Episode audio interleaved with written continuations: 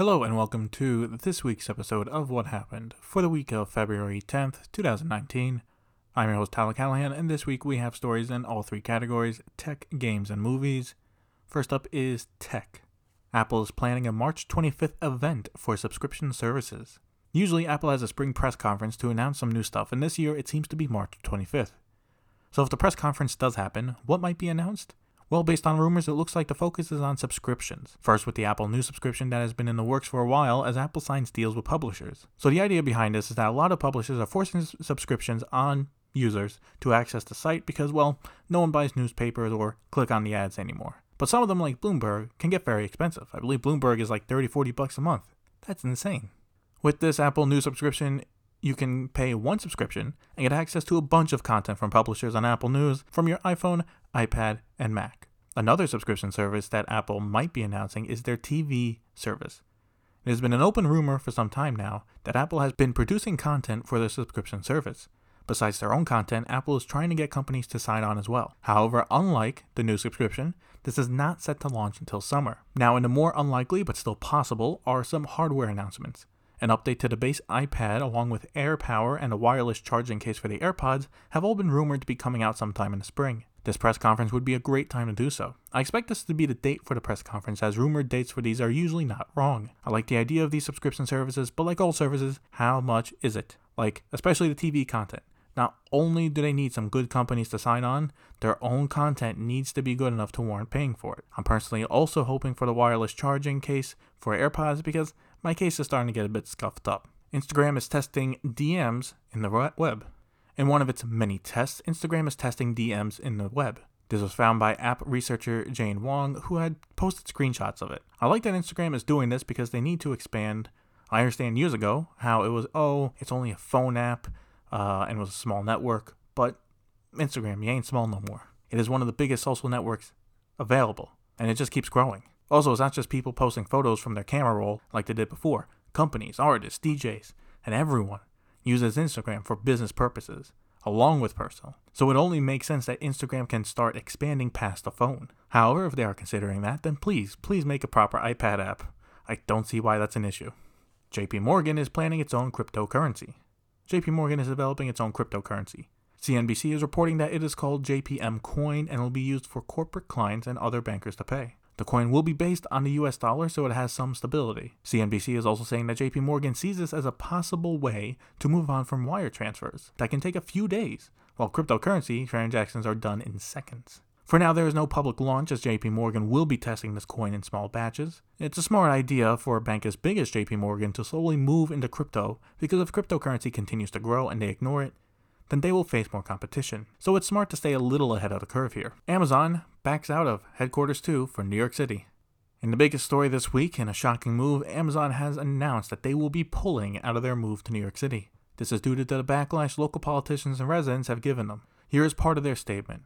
Quote, After much thought and deliberation, we've decided not to move forward with our plans to build a headquarters for Amazon in Long Island City, Queens. For Amazon, the commitment to build a new headquarters requires positive, collaborative relationships with state and local elected officials who will be supportive over the long term. While the polls show that 70% of New Yorkers support our plans and investment, a small number of state and local politicians have made it clear that they oppose our presence and will not work with us to build the type of relationships that are required to go forward with the project we and many others envisioned in Long Island City. End quote.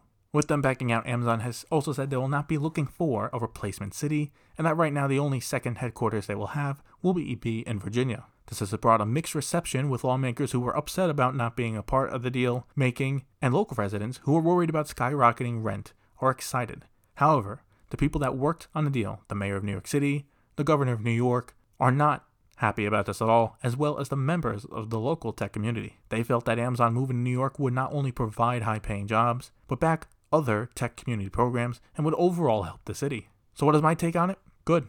Leave, Amazon. Get out. I have no problem with Amazon coming to New York City to continue to grow, but they should not get one fucking incentive. You have the richest man in the world leading this company, and they can't spend a bit of money buying and renovating some buildings? That's too much? No, you need the tax incentives and a private helipad to get them to agree to come here. Also, they split this headquarters thing at the last second. When they had this competition, it was one city gets one headquarters. So not only did New York City have to make all these incentives and agreements with Amazon to get half of a headquarters, Virginia still has the other half. Look, I love Amazon. They do a lot of great things, but this was a bad move by them.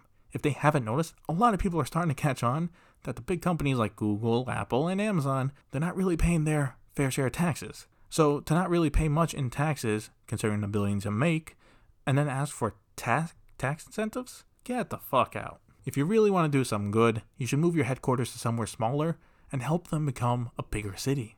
Anyway, Google is expanding in multiple states. Unlike Amazon, Google is expanding in multiple states. For 2019, Google will be constructing multiple new offices and data centers, with some even being in new states such as Oklahoma and Nebraska.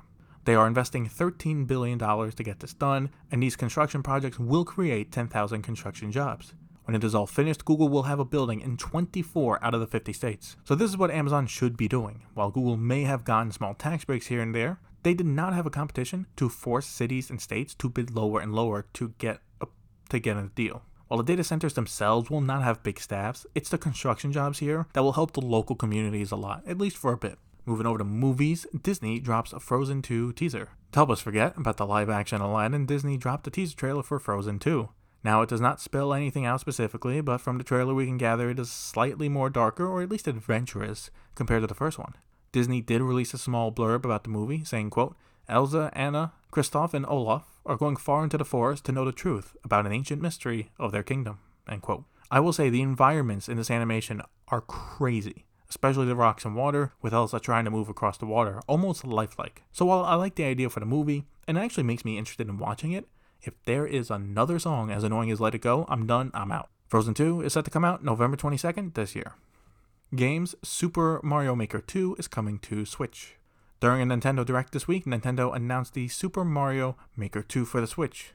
While it looks a lot like the first one, there are a lot of additions that are seen in the trailer, with one of them being able to add slopes to the levels you make. It'll be coming out sometime in June.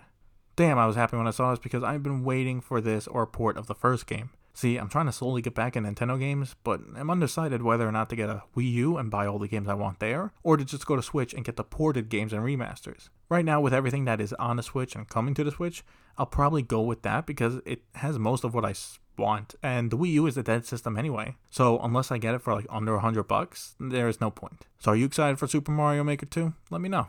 And lastly, a small update on Apex Legends. Apex Legends continues to grow has now hit 25 million players. Apex Legends seems to be already a 2019 success story, as it just keeps growing and growing as it hit 25 million players after the first week with around 2 million concurrent players. Not much to say here, but this is a great success for Respawn, and I hope they are able to capitalize on this. And that's it for this week's episode of What Happened. What did you what story did you find interesting?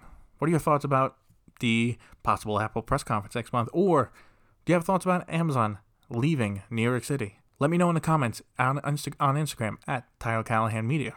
As always, you can follow me on Twitter at Tyler Callahan 95. Thank you for listening, and see you next week.